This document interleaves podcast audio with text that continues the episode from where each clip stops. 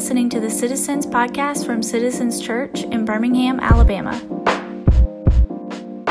We see from the jump in Genesis that sin makes a mess of our lives. When we sin, things don't get better, they get far worse. We hurt ourselves and we hurt everyone around us. And the same is true in 1st and 2nd Kings that the monarch, the kings sin and it goes really poorly. David brings sin into the monarchy. All people are sinful, but he brings in violent sexual sin and murder, and that kind of never goes away from his descendants. The rest of his time as king and the kings after him kind of wrestle with the sins of the house, all of these chapters. And we see Solomon, his son, maybe the greatest king in Israel, the biggest kingdom, the wealthiest man to ever live, kind of eventually gives into worship of foreign gods. That's what Sophony was reading earlier. All these foreign gods, he starts worshiping them. He leaves the God of his fathers. He leaves the God of the Bible. He leaves the God Yahweh for foreign gods. And it's a disaster. And says this in 1 Kings 11. Therefore, the Lord said to Solomon, Since this has been your practice, and you have not kept my covenant, and my statutes that I've commanded you, I will surely tear the kingdom from you and will give it to your servant. Yet for the sake of David your father, I will not do it in your days, but I will tear it out of the hand of your son. However, I will not tear away all the kingdom, but I will give one tribe to your son for the sake of David my servant, for the sake of Jerusalem that I have chosen. And it introduces this kind of controlling idea for the, for the next 45 chapters that things are going to fall apart. But God is going to keep a son of David, son of Solomon, on the throne, even though they failed. And they'll repeat this idea over and over in the text as sin makes a mess of things, that God's promise is to bring a Messiah through David's offspring, and their failures can't stop God's purpose.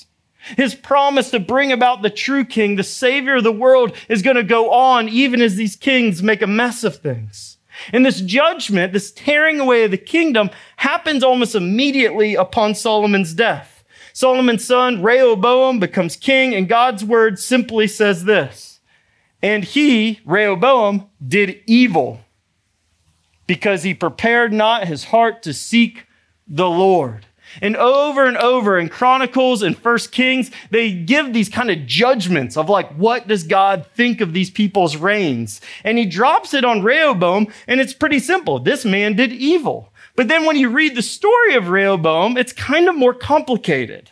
It's more complicated because the people wanted relief from all these government building projects. They were building walls and building cities and storehouses and all this stuff. And they come to Rehoboam and he kind of handles it like a jerk. And people don't appreciate it being treated like a jerk. And so another guy named Jeroboam rises up. And of the 12 tribes of Israel, he convinces 10 of them to go with him. He cuts the kingdom. That's the tearing away. So Rehoboam, the king in David's line, is left of Judah and Benjamin. And they're called Judah from now on. And then the other 10 tribes, they take the name Israel, kind of become the northern kingdom from here on out. And Jeroboam, this leader of the northern kingdom, he immediately leads the people into idolatry. It's like, it's like a paragraph later, he's like, man, we're going to make two golden calves and we're going to worship those instead of the true God. We're going to worship statues of golden cows instead of the God who brought us out of Egypt and from out of slavery and has brought us to the promised land. And if this sounds familiar, it should. This is Exodus 32 being replayed. When they were taken out of Egypt, Moses went up the mountain and was meeting with God, receiving the Ten Commandments. There's a storm cloud, things, storm cloud, things are crazy. And down below, Aaron makes a golden calf. And well, they can't wait for Moses to come back and say what God said. Israel starts worshiping a golden calf then, hundreds of years before. So Jeroboam, as soon as he gets the crown of these 10 tribes, he leads them to sin. And he makes an altar at Bethel with one golden calf and another altar in the wilderness of Dan for another golden calf. And all 10 tribes immediately go into this idolatrous pagan worship cult. And as that happens, we see Rehoboam leading Judah and Benjamin, the southern kingdom, they start fighting wars against each other. Rehoboam and Jeroboam, and they're fighting each other, and you just see things are a mess. Even the Egyptian Pharaoh Shishak comes, invades, and Rehoboam kind of repents when he sees Pharaoh coming, and then God protects him. But then Shishak kind of like robs the temple anyways and gets away, but their lives are saved. And then Rehoboam kind of like stops repenting and goes back to idol worship. And you see as much detail as I give you there the story is more complicated, but the result isn't complicated. Rehoboam did evil in the sight of the Lord. And that's kind of how all these stories go. There's lots of details, but the Lord's judgment is what's true of their life. They either did good in the sight of the Lord and followed him and didn't follow idols, or they did evil, where they followed idols, they led others to follow pagan gods, these idols, and they became an unjust people and did wicked things. The next king, uh, Abijam, gets this judgment on his reign in chapter 15. It says, Now reigned Abijam over Judah. Three years he reigned in Jerusalem. He walked in all the sins of his father, Rehoboam, which he had done before him. And his heart was not perfect with the Lord his God, as the heart of David his father was. And Abijam only reigns three years. And how does Abijam turn from, turn aside from the Lord? Well, he gets this huge battle finally of Jeroboam. They're going to have a showdown. And in the showdown, Abijam crushes Jeroboam. He crushes the 10 tribes in a way they never recover. This is a decisive military victory. And he even captures this area of Bethel where they were doing the cow worshiping. And you would think, oh, what a win.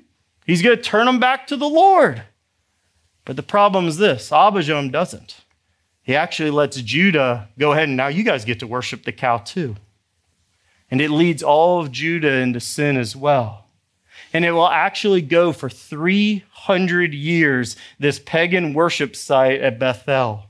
It won't be till 12 generations and 300 years later till King Josiah, his great, great, great, great, great, great, great, great grandson, finally tears it down and leads the people away from worshiping this golden calf. And you see Abijam, after him comes his son Asa, who's mostly a good king. 1 Kings 10 says this And Asa began to reign over Judah, and he reigned 41 years in Jerusalem. His mother's name was Maacah, the daughter of Absalom, and Asa did what was right in the eyes of the Lord, as his David father had done. He put away the male cult prostitutes out of the land. He removed the idols that his fathers had made. He also removed Maacah, his mother, from being queen mother because she had made an abominable image for Asherah. And Asa cut down her image and burned it in the book of Kidron. And the high places were not taken away, but the high places were not taken away. And nevertheless, the heart of Asa was wholly true to the Lord all of his days. And this is kind of how it goes. Most of the kings are bad. All the kings of the 10 tribes are pretty much bad. But the kings of Judah, there's a couple good ones. And the Lord keeps giving these judgments. Either they led the people to God or they led them in to idolatry. And we see because Israel had only bad kings, the 10 tribes, they get conquered about 135 years before the southern kingdom. God gives them over their enemies, and all 10 tribes kind of disappear into the Assyrian empire. Now, I want to show you a chart that kind of shows you all the things. And there's no way you can read it because there's way too many kings involved. But take a look, it's color coded. This is why I picked it. This is the first 150 years, a whole lot of red. Red doesn't mean good. Red means did evil in the sight of the Lord. Couple greens on the Judah side, a lot of red on the other side. He hit us with the next 150 years. A lot of red, Assyrian captivity. Israel's just done. This side, little more green, but still an awful lot of red to be God's leader. That's enough of the chart. But the chart just shows you it didn't go well. That would be the summary of all these chapters of God said, I'm going to tear away the kingdom. And over and over, the kings did what was evil in the sight of the Lord with a couple of kind of, of a Hezekiah, of a Josiah, of an Asa, of a Josaphat, of these good kings that turn people's heart back to God. But we need to remember it's easy to think idolatry, oh, that's like this ancient thing, or it's like far away from me, or I don't really understand it. Remember, the New Testament talks about idolatry directly to us, saying this is how we respond to the gospel. Look at 1 Thessalonians 1 9 with me. This is Paul talking. He says, For they themselves report concerning us the kind of reception we had among you, how you turned to God from idols to serve the living and true God. Everybody worships something, whether you believe or not. Everyone finds value, assigns value somewhere. Everyone lives for something, even if it's chaotic and changing all the time. When you put your faith in Christ, you're taking your faith out of something and putting it in to Jesus. And whatever your faith is in that's not Jesus is an idol. For them, they would worship things like Asherah. You probably heard her name up here a couple times. She was the goddess of fertility and if you wanted healthy kids or to get pregnant or prolong your family line or maybe even the rain to fall to have crops, people in the ancient world and these pagan nations would worship Asherah. You can see why Israel would be tempted to do so because that's not a bad thing to want. It's not a bad thing to want healthy kids. But it is a bad thing to trust something other than the true God to get those healthy kids. An idol is anything you love, trust, worship, or value above God. Anything.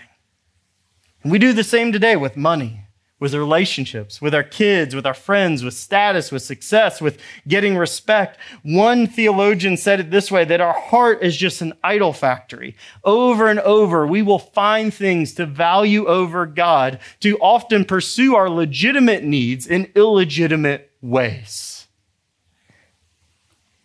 And I think we can do a heart check. Next time you sin, next time you have a moment, you're like, ooh, that wasn't great of me. Ooh, I, that, was, that was a sin. Ask yourself, what idol am I serving that is leading me to this point of sin? What's the idol? Here's an example. Perhaps you tell a lie in a group. You're at a party, you tell a lie, you do a big exaggeration. Did you do it to protect maybe your reputation? That could be an idol. Did you do it out of fear of other people's approval or wanting them to think you're cooler than you are? That could be an idol. Perhaps it's something like the idol of success or validation. Instead of trusting the Lord with your career, trusting your Lord with your future, we overpack our schedules. We refuse rest. We make work a sorry God that doesn't love you but just wants things from you. See, we may not call things like Ashtaroths anymore, but it's idolatry just the same to serve something other than God first with our lives. And as Israel and Judah kind of careen into idolatry and disaster, you might ask, where's God in all this? Like, this is a mess. These are real people's lives. People getting conquered by the Assyrians and later by the Babylonians is no joke. People are going to die. Cities are destroyed. What is going on? Where is God in all this? And the truth in First Kings and Second Kings is this is the part of the Bible where God sends like a dozen prophets. This isn't a time where God's just like out to lunch and I don't care or like an, like an absentee father. No, it's the opposite. He sends prophet after prophet after prophet, and for the most part, they're not listened to. For the most part, they're marginalized. For the most part, many are killed for their simple message of saying, Return to God, return to Yahweh, turn from your idols. It's an uncomplex message. And the prophets give it over and over, and Jesus summarizes it like this. In Matthew 23, Jesus kind of shows us I'm the true king, but I'm also the true and final prophet. Look at Matthew 23 with me. He tells a story about this time and a story about himself. Now, listen to another story. A certain landowner planted a vineyard and built a wall around it dug a pit for pressing out the grape juice. Sounds great. Built a lookout tower. Helpful. And then he leased the vineyard to tenant farmers and moved to another country. At the time of the grape harvest, he sent his servants back to collect his share of the crop. But the farmers grabbed his servants, beat one, killed one, stoned another. So the landowner sent a larger group of servants to collect him, but the results were the same. Finally, the owner sent his son thinking, Surely they will respect my son. And when the tenant farmers saw his son coming, they said to one another, Here comes the heir to the estate. Come on, let's kill him and get this estate for themselves. So they grabbed him, dragged him out of the vineyard, and murdered him. Jesus tells this story describing the time of 1st and 2nd Kings, as he's also describing the Pharisees right in front of him. Pharisees were people who loved, or didn't love, obeyed many of God's rules, but not because they loved God. They loved being respected, idol. They loved being religious, its own weird idol. They loved the things that clericalism brought them, being a part of ministry brought them. But they didn't love God. And in much the same way, Jesus was saying, just as Israel killed the prophets, so now you, Pharisees, are the inheritors of this killing the prophets. And Jesus is the Son who will finally be sent, the final prophet who dies for us. God owns Israel, and the people simply will not listen to the owner, no matter how many servants, prophets he sends, even his son one day. But there is some green on the chart. Y'all saw some green on that chart, right? On that right side, on Judah's side, we had a couple good kings. And my favorite king on the list that I want to highlight to you, the one who tears down that terrible altar at Bethel in chapter 22, is my man Josiah. Great name for a child. If you're having a child, Josiah is a great name. Josiah was eight years old when he began to reign. He reigned for 31 years in Jerusalem. He did what was right in the eyes of the Lord and walked in all the ways of David, his father. Part of Josiah's program was to say, hey, the temple's full of idols. The temple's like leaning and like falling over. We're going to repair the temple. We're going to clean out the idols and we're going to worship God. And they start doing that, cleaning it out and fixing it up. And lo and behold, they find the Bible.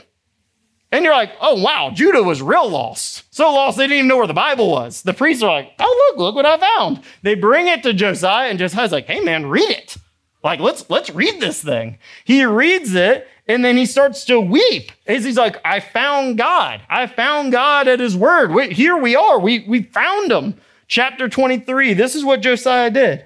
Then the king sent and all the elders of Judah and Jerusalem were gathered to him. He says, I found the Bible. Everyone come here.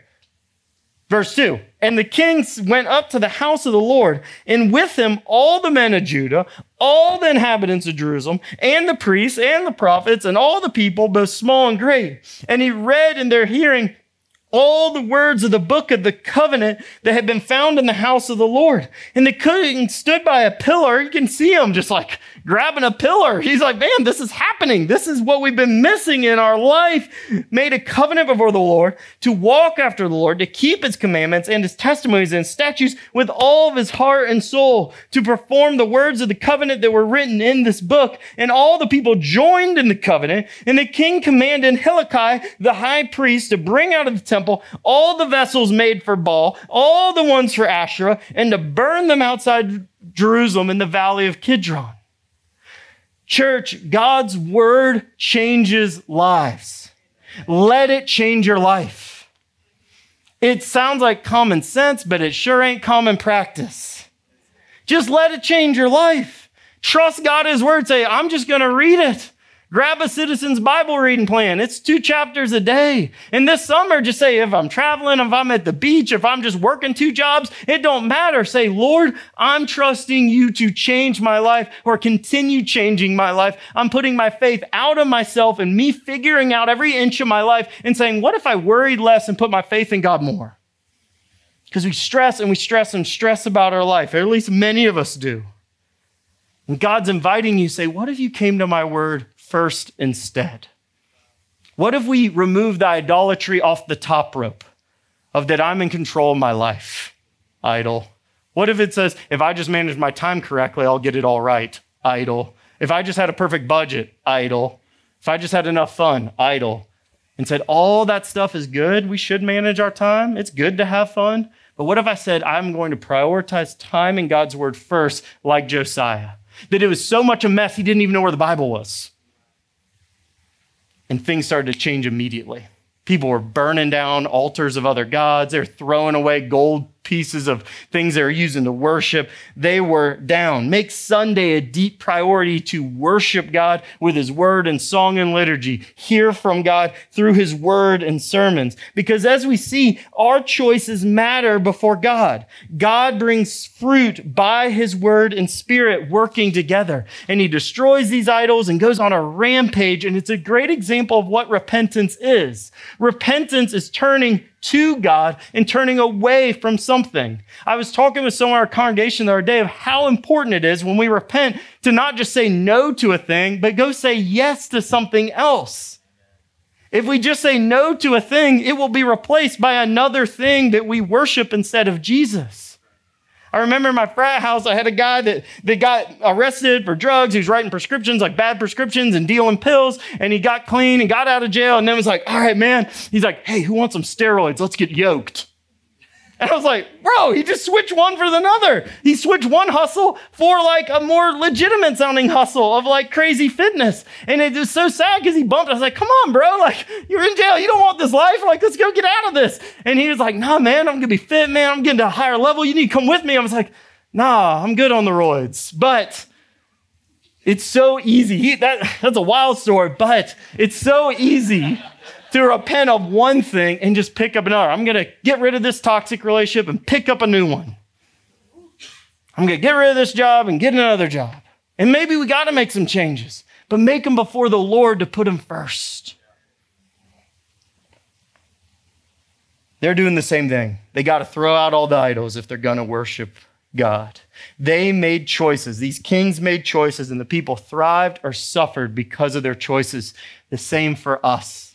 It's not just you who has to deal with your choices. Everyone around you will be blessed as you follow Jesus, and everyone around you will experience the effects of sin and curse as you refuse to follow Jesus. That's a sobering thought. People you're in charge of at work or on a team with, people in your home, your roommates, your family.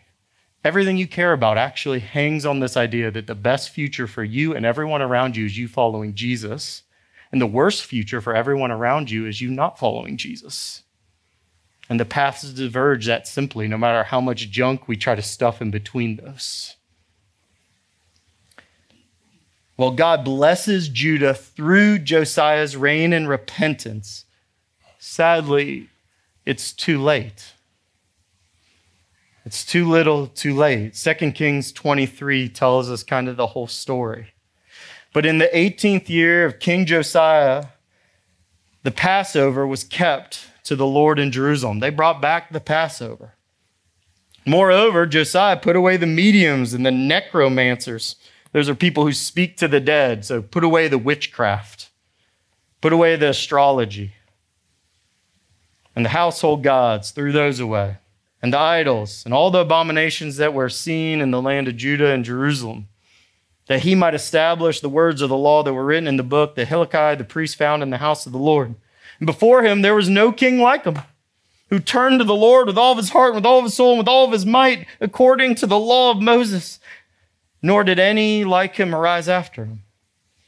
But still the Lord did not turn from his burning of his great wrath, by which his anger was kindled against Judah because of all the provocations, all the things they did, with which Manasseh had provoked him.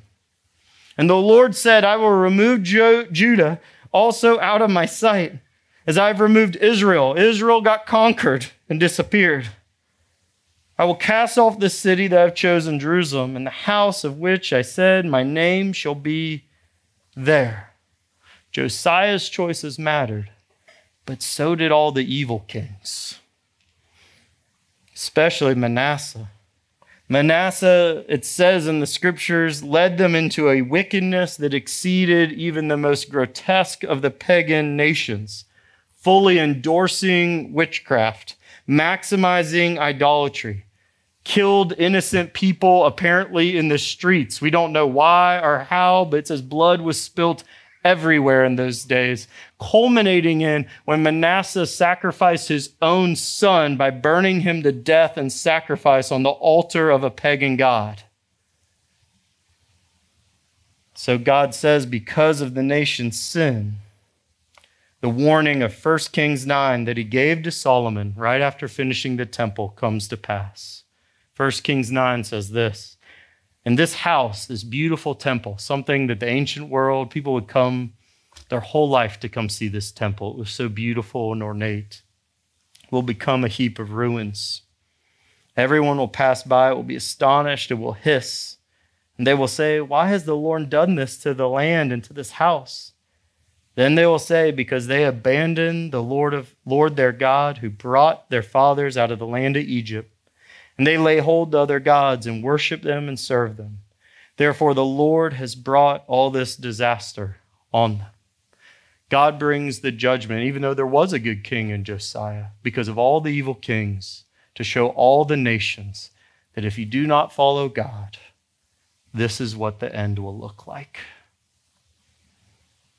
And God does this first to Judah by Necho, the Pharaoh at the time, killing Josiah in battle, capturing Judah's kings. Then they start paying tribute to Egypt. See this reversal of the Exodus. Here, the Hebrew people are paying taxes to Egypt again, hundreds of years later, because of their chosen sin to put them in bondage. Necho is this interesting historical figure.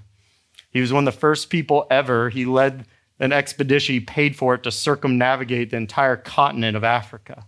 That was in the 7th century BC. Likewise, he tried to connect the Red Sea to the Mediterranean Sea, starting an ancient Suez Canal. It proved to be too much. But I tell you these kind of historical facts to see Necho is not a fairy tale. Near's Josiah. That's secular history. This is our history, church a history that plays out across Asia and Africa and Southern Europe with real people interacting with a real God where their choices and your choices matter.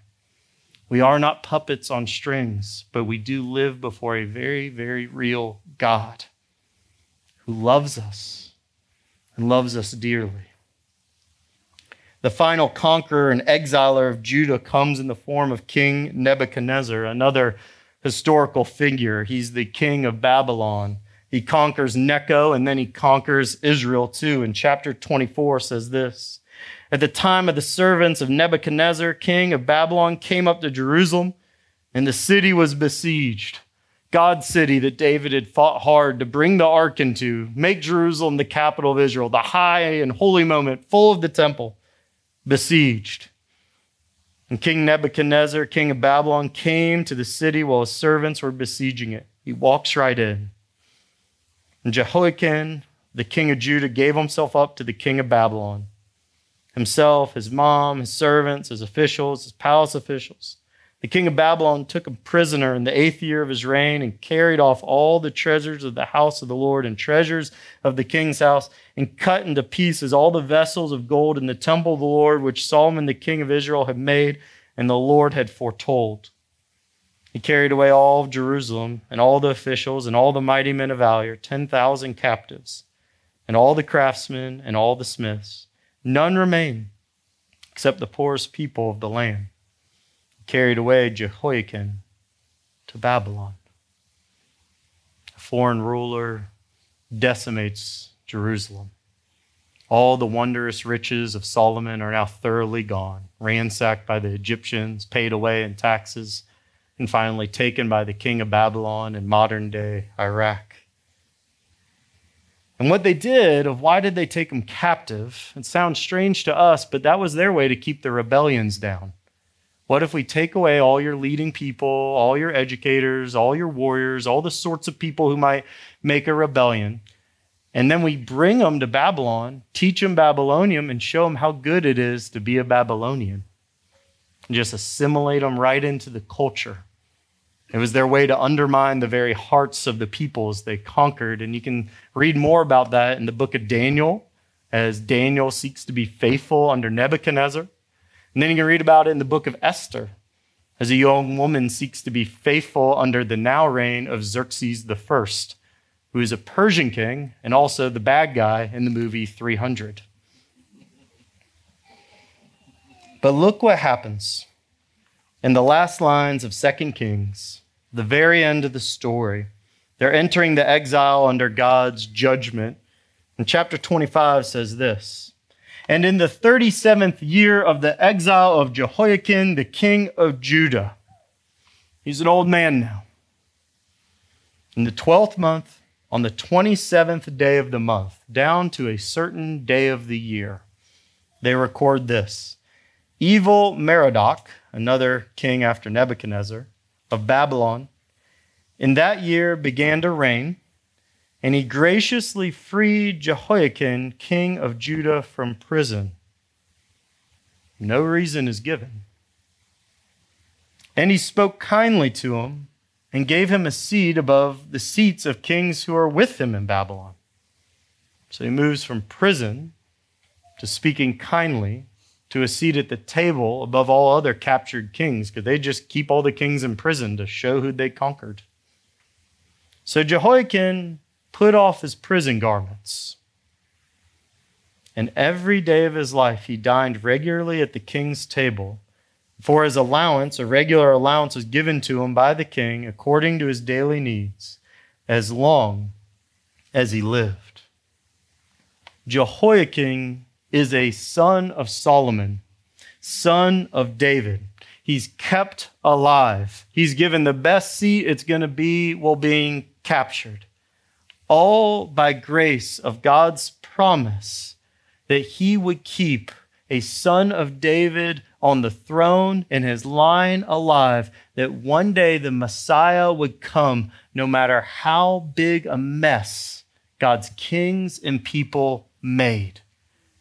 It is by sheer grace. It's not because Jehoiachin had some skills. It wasn't because he liked Jehoiachin. It says this literally, his name's Evil Merodach. You know he's bad. Looked into the prison and said, You, garments off, you're at my table for the rest of your life. And we read this.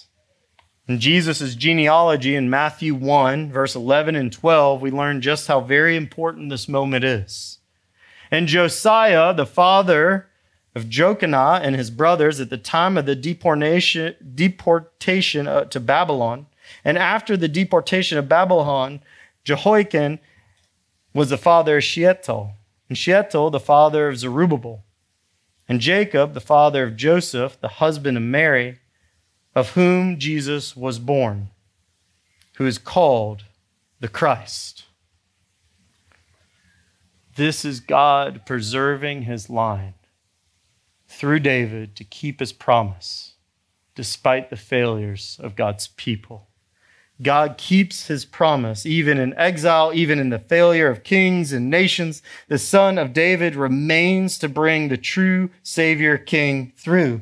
Jesus, being the son of David, is no minor thing in the New Testament. It's mentioned 11 separate times. It's a major connection point to understanding the whole Bible. And as one theologian put it, we have a promise making God and a promise keeping God. And that's good news for us, a promise breaking people. That God keeps his promises no matter what. The good news is that King Jesus rose from the dead and God kept his promise to save us from Genesis 3:15. That we too get to lose our prison garments. We too get to walk away from sin and its slavery. The good news is King Jesus rose from the dead and will return to rule the earth. That God kept his promise to bring an eternal kingdom from the line of David, from 2 Samuel 7, a kingdom that's perfectly just, that rights every wrong, that delivers from death and has no end. Church, you have been given a seat at the king's eternal table because God kept his promise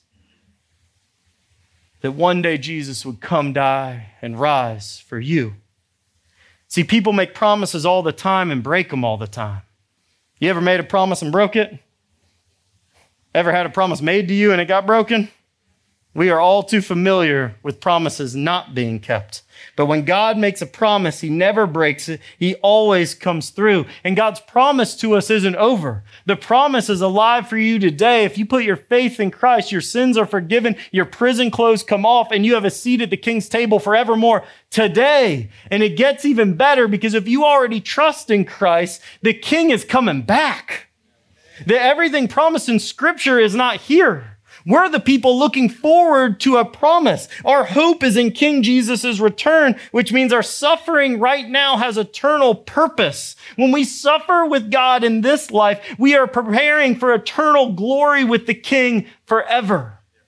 We hope in King Jesus' return, so we continue to push the gospel, to bring the gospel to our neighborhoods and our nations. We hope in King Jesus' return that we can forgive one another at the cross or know the final judgment is coming. That makes you a forgiving person, knowing either God has died for this person, so they're forgiven, or they'll face judgment, so I don't have to be their judge.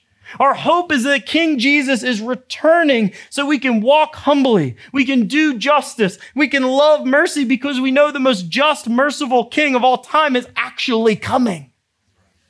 We're just echoes of a future into people's life.